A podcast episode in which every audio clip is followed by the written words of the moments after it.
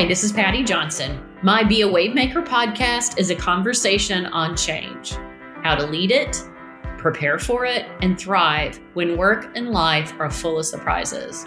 I'll have Wavemaker guests join me and we will share ideas, tips, and strategies you can use now. We all want to build resilience and increase our confidence in ambiguity. This conversation is where we deconstruct these topics to give you real-world insights so you not only welcome change, but initiate it. I hope you'll join us. And so my guest today is Martha May, and I can't think of anybody who is just a walking example of somebody who manages resilience with grace and positive and somehow juggles it all, and you don't really know all she's juggling. So I want to just give you a quick intro of who Martha is, and then Martha, you can fill in the blanks of what I've missed. If you don't know Martha, she has been very successful in her career.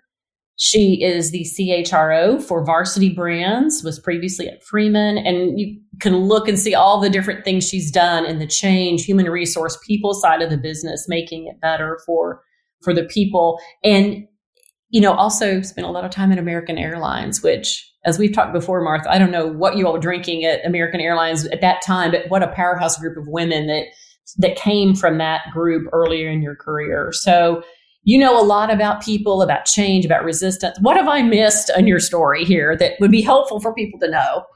That I would add, and thank you very much for that introduction, Patty, is I haven't always been in HR. I spent the first 19 years of my career at American and held as many operational leadership roles there as HR leadership roles, which I think has a lot to do with how I lead HR from the perspective of the general manager or the business leader.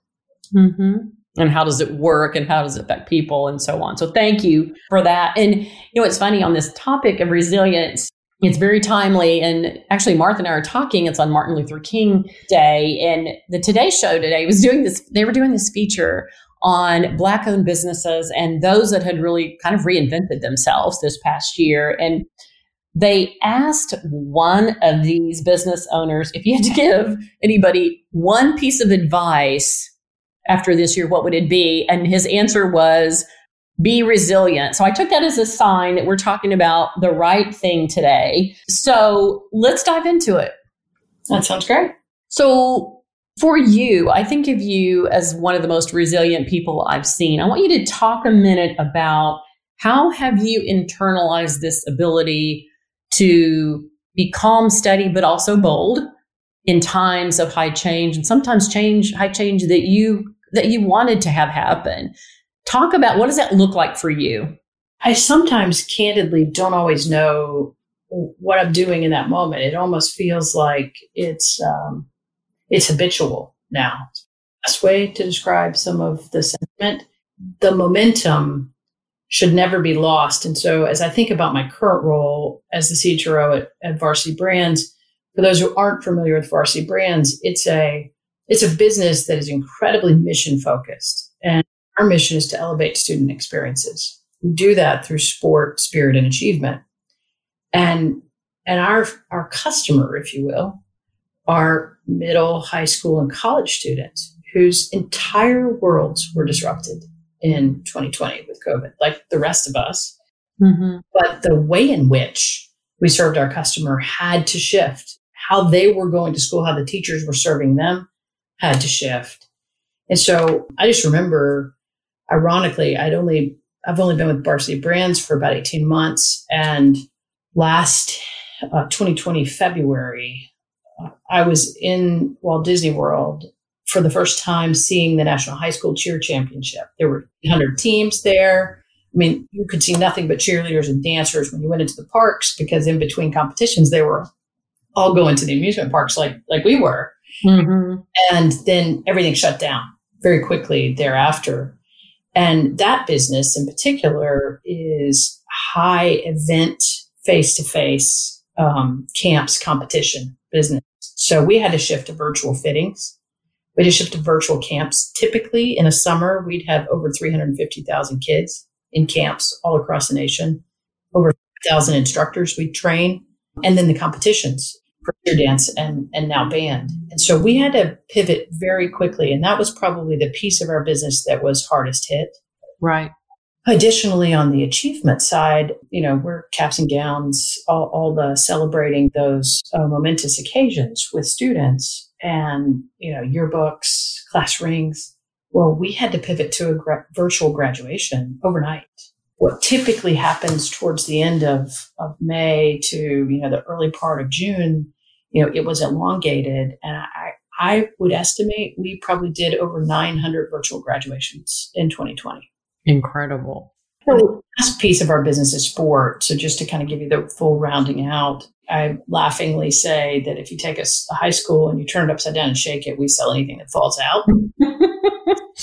And now some things that wouldn't fall out because we pivoted our business to a nearly virtual kind of opportunity to support coaches, athletic directors in all sports, and because they had to pivot their environments as well. And we ended up also adding face masks and social distance signage because we have all of the mascot and school colors. And so for my task was to help the organization make that shift and stay focused on the end goal, which is to elevate the student experience and to help make that experience as positive as it possibly can be. So let's take what happened, what you're just describing, which dramatic change from the end of February. And other people are seeing this from the outside looking in. You're in a business that's in the middle of all of it.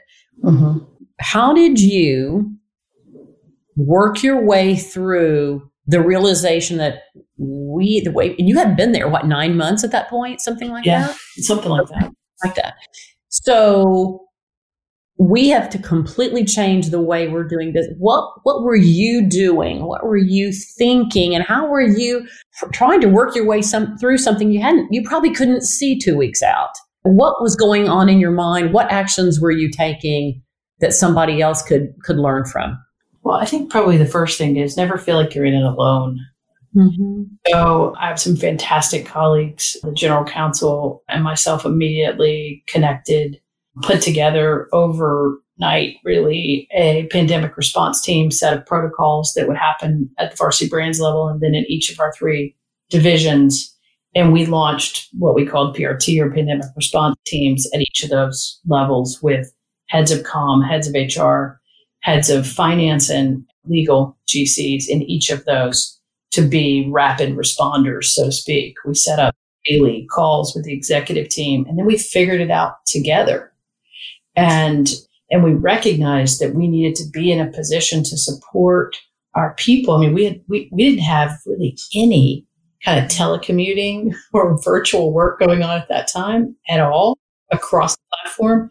And we literally set up in 3 days the transition from the workplace to working virtually for the entire Farmers Branch facility, which had over 600 people in it. Wow. Okay. The other piece is we had some employees who actually couldn't work virtually. So those are in our manufacturing facilities or our distribution centers.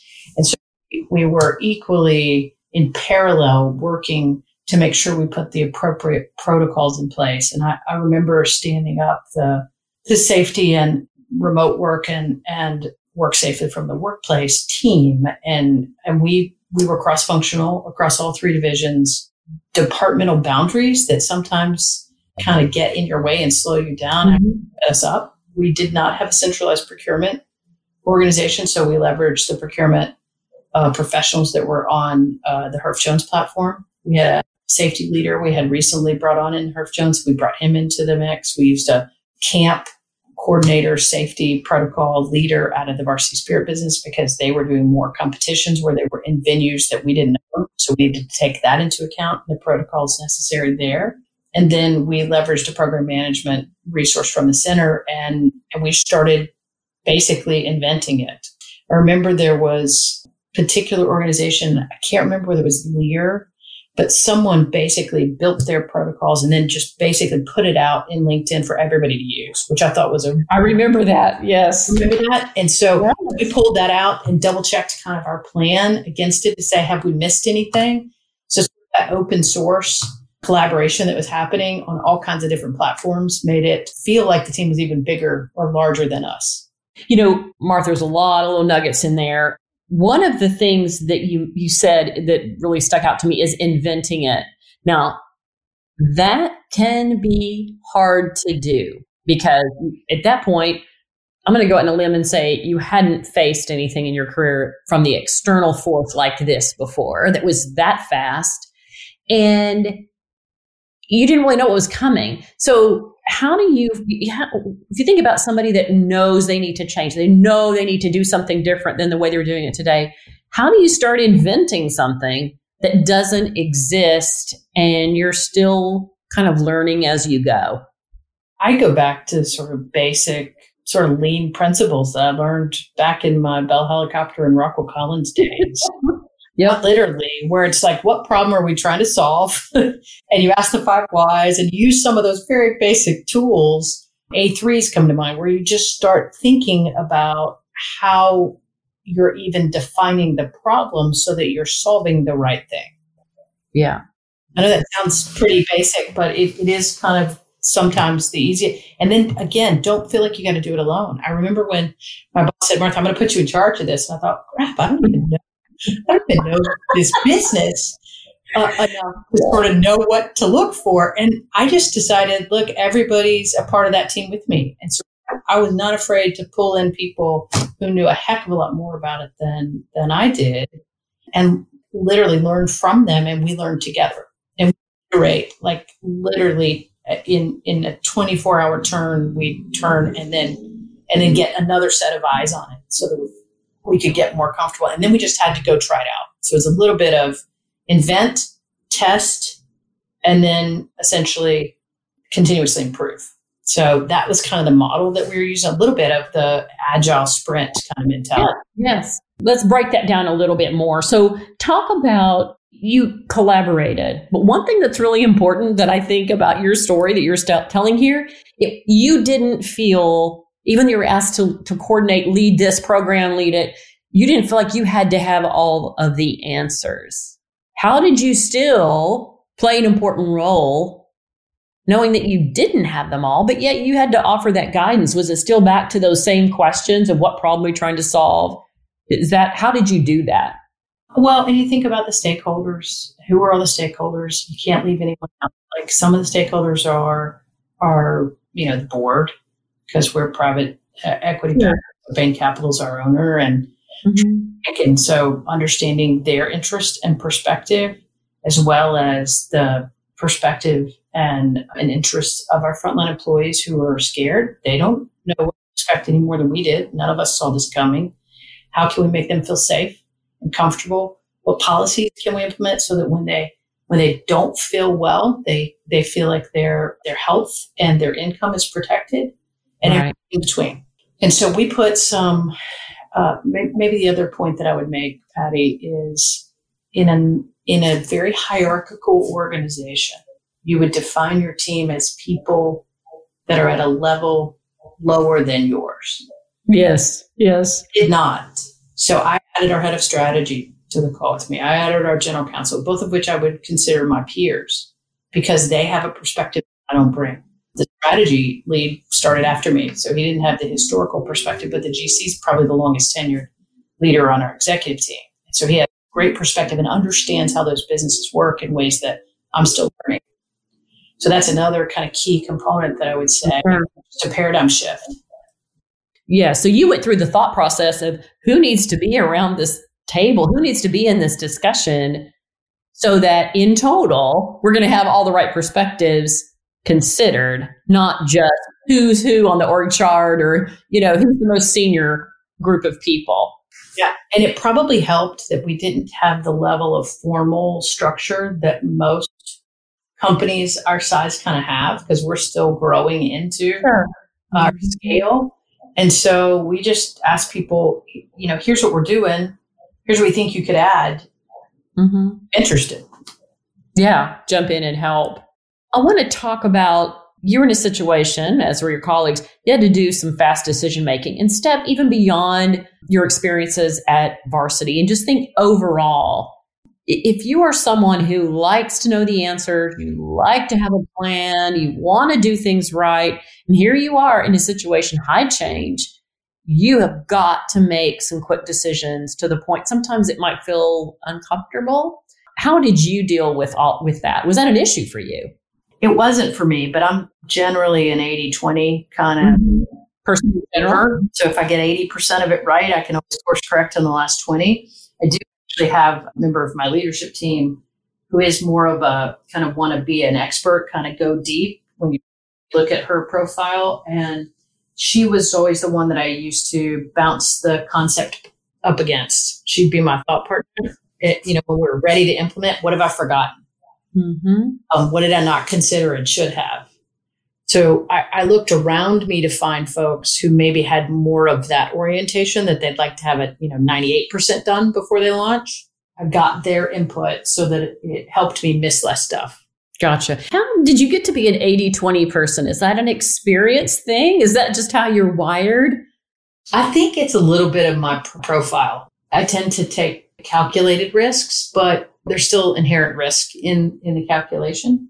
And I think that's probably why I've been able to kind of dream bigger and make bolder moves, is because I'm not afraid. I've learned over time, not afraid to fail.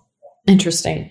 Yeah. And it's, when I've seen you in action, it's funny because in a way, you're a little bit of a contradiction, because the outside observer, you would take on some bold stuff. And I've seen you do that, take on some bold stuff.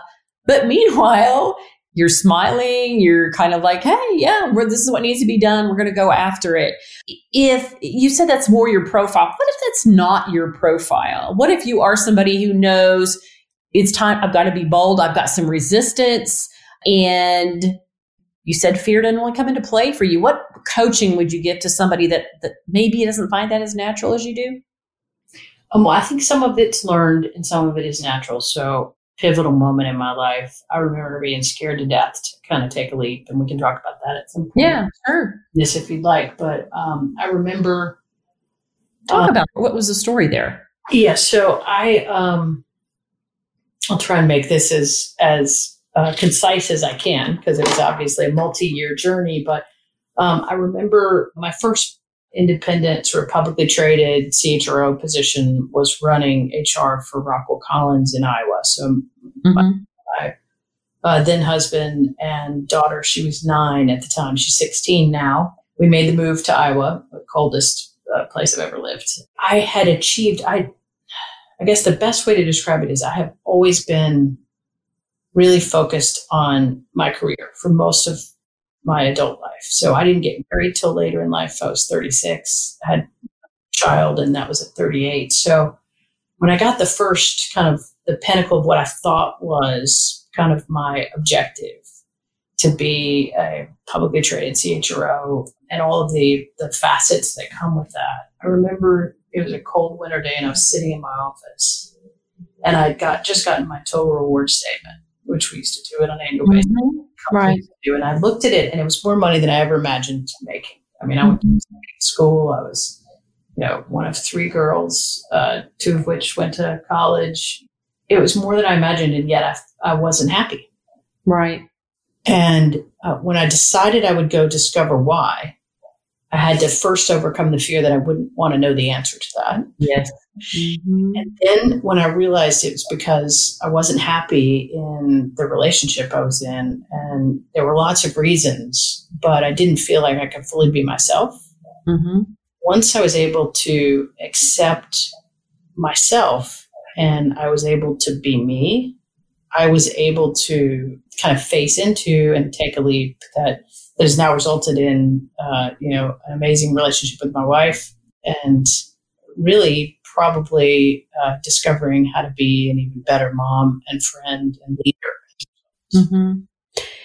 Do you feel that, we've talked before about being authentic and being yourself, and that is also a part of being able to face fear, and it's going to work out. Do you feel like that personal experience and discovery, that's what enabled that, or was that kind of already there? Well, there were some elements that were there, but there was a moment, Patty, that I remember, because we would do a 5-year strategic plan for our function, just like the business units. Mm-hmm. And we brought in some futurists, and one that stood out was a woman by the name of Tracy Fenton. She runs a company called World Blue, and she had a book that she gave us that was around, 30 Days to Fearless. I thought, well, that's interesting. Let me have that book. Right. It was like a little workbook. And all it did was for 30 days, you had to say, what am I afraid of? Why am I afraid? What would need to be true? Mm-hmm. Fear to come true. And then why is it okay to let go of fear? And so you do this exercise every day to sort of say, what would I do if I wasn't afraid? And then why it was okay to kind of let go of that fear, because you would sort of imagine what was the worst thing that could happen. And so I applied that in the personal sense, but I've also applied that in the workplace. So sure. There's universal application to that. And I remember that helping me to just walk through all, like, what if my parents don't accept me? Well, my sister had already come out, my middle sister, and they were great with her. So I had really little reason to be fearful. Sure. What I didn't plan on was the fact that I would lose some longtime close adult girlfriends through the process, that wow. They would be able to kind of accept me in my kind of full authentic self. And, as much as I count those as lost relationships, it again kind of just taught me that, resilience comes in very many forms and fashions. Mm-hmm. But it started with you kind of facing, what are my fears? That sounds like that was really fundamental for you. It was. And the trigger for me, and this is all probably different for everybody, but mm-hmm. I know something's up when I'm not sleeping well, because I'm a good sleeper. Like if that's my work schedule, right? Yeah. If my work schedule permits, I'd sleep, 8 or 9 hours. I love 6 to 7. But when I stopped sleeping well, and by the way, now that Aura Ring is really helpful because I can look at how I slept the night before. Yeah. That I know something's up, something's not right, or something's out of balance. And I was not sleeping. I mean, I was waking up at 2 and 3 in the morning, and just my mind, I could hardly turn off. And so I really just had to go lean in and say, what's going on? What's happening here? Mm-hmm. Well, I do think that topic of fear is very important. I know in my research, that is the number one obstacle. We're afraid, in your case, you were afraid of acceptance and what's this going to mean for my life. But it also, people on, maybe what smaller things is, I'm not going to reach my career goals. I'm not going to get promoted. I'm going to lose my job. I'm going to not be successful, whatever it is that can keep you stuck. And you're just, you're just stuck in your tracks, right? You can't move. And at times like this and high change, keeping moving, keeping that momentum going, as you mentioned, seems like, that's really all you can do, isn't it? It is. And find your trusted advisors around you. They show up in sometimes the least obvious places. I mean, mm-hmm. They're mentors that we take throughout our career, but then, there are folks that they just have wisdom, and they give freely and authentically. And so reaching out to those folks and getting perspective when you feel like you've lost perspective is very helpful for me. I also think, anybody that's listening, when's the last time you went and talked to one of those people? Our schedules are busy. We're, go talk to somebody that can give you a different perspective. Like you said, those people that have that wisdom, we all know who they are in our lives. Are you making time for them to affect what your decisions are? I think there's a lot, we could talk about here. And as I said, Martha, always found you to be such a force of change, but such a positive, calming kind of person. And so I want you to think about what's natural for you, but also you advise, coach lots of leaders. And I've seen it and I've heard you talk about it. If you were giving that strategy advice to someone, you're the wise one here. What can someone do to try to be more resilient? One thing that I mid-career learned, unfortunately, the hard way, that I've taken with me is to assume positive intent. And I coach others in that vein, because it's easy to quickly go down the, they must have done that to get me or to make me look bad or whatever the circumstance. Mm-hmm. It's much harder to, almost to an extreme, imagine their intention positive, because you are You are expert on your intention. Others are expert on your impact. Yes. Yes. And so, you know, making sure that we help people to tell the positive, optimistic stories in their head, because it will change your behavior, mm-hmm. which, by the way, gets you into a virtuous cycle. It does. A destructive one. Yes. Well, and isn't assuming positive intent, isn't that a key element of trust, of building trust with people? I'm pretty sure that's core to that research, right? Yes. Yeah. Actually, I still remember when I was leading HR at Bell, the head of operations and I just, for whatever reason, did not see eye to eye. We had very low trust relationship, and we had the most disruptive labor strike that year. And I remember, because Hayden was 5, I remember looking back on that and feeling like, you know, I'll never get that time back in her life. I missed like half her 5th year of life because of pouring myself into my work, only to look back on it and realize there was a different and better way. Mm-hmm. And I've led differently coming out of that. What would you do differently? If you think about it. Well, first of all, so there was this, it's probably worth telling you this little story, because like he and I, like we didn't trust each other further than we could throw each other. Come out of my review, and I'd never gotten anything more than an exceedingly glowing review. And I got a sort of wah-wah average review from my boss that year because of this tension between us. Right. It's like, I'm so angry because of all that I had poured into it. And when I cry when I'm angry, you should probably know that. Many of us do.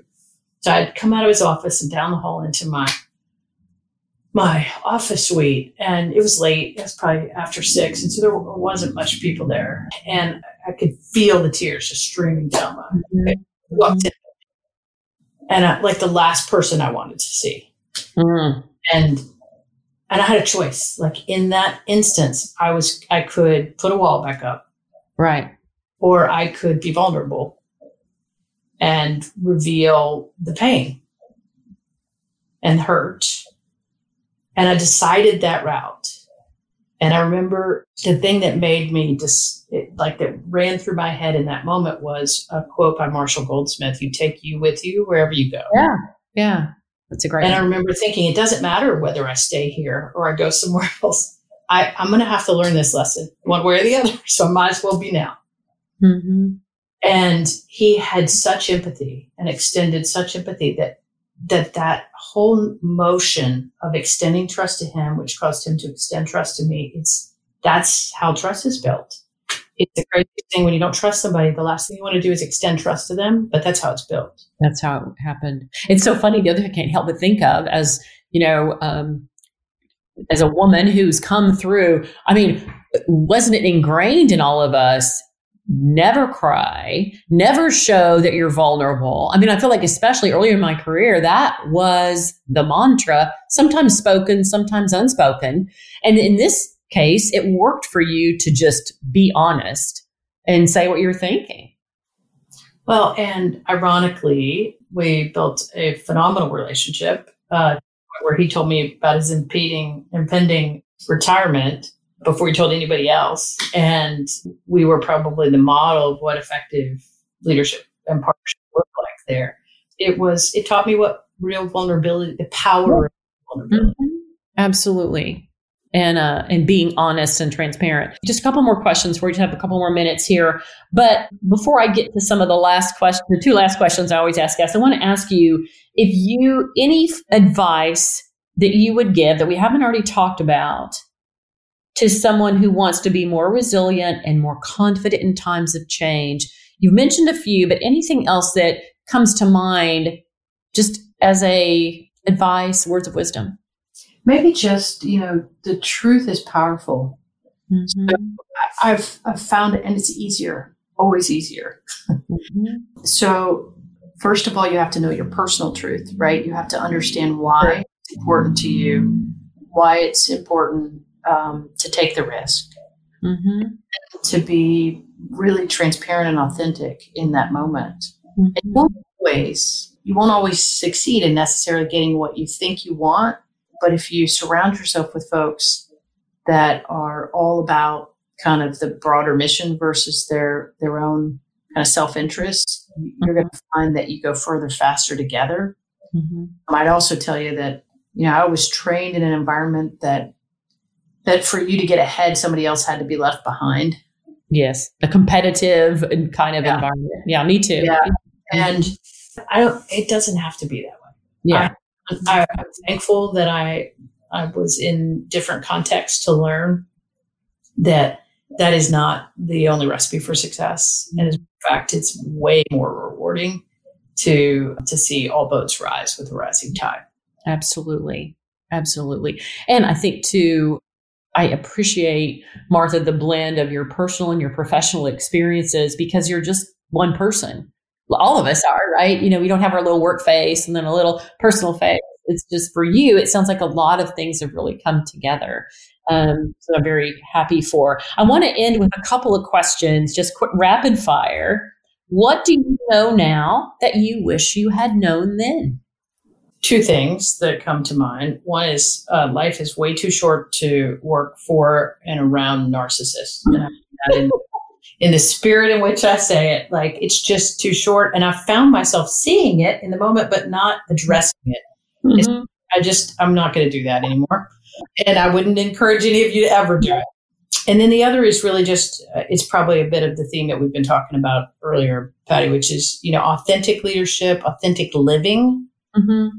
That is where I've found balance and resilience and an ability to just be a container and pour into others in a way without it, I can't do as well. Yes. Understand. Okay. Last question. What are you reading, watching, or listening to now that makes you think? One, this book, my word for the year, usually just kind of set goals at the beginning of the year. My word for this year is kind of health centeredness. Yeah. So that's kind of where that balance comes from. I'm reading a book called The Seven Healers. Ah, okay.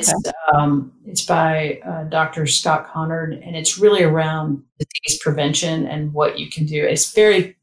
It's fundamental, right? Like air, water, I mean, like basic stuff, but I've unfortunately this year has created some stress for all of us. And I've found on the verge of kind of starting to have high blood pressure, and I'm so maybe I don't deal with all my stress in the most positive ways. My cholesterol is a little higher than it needs to be because I probably haven't been taking care of myself like most of us, where we're literally bathroom breaks and we're working from home, like feet away from us, right? Yes. And so I would just say it's been a good kind of just reset to think about, you know, food and exercise as play, not as, you know, sort of punishment, so to speak. Yes. And those are rules you're supposed to follow. So I love that. You know, this is totally random. Have you watched Ted Lasso at all?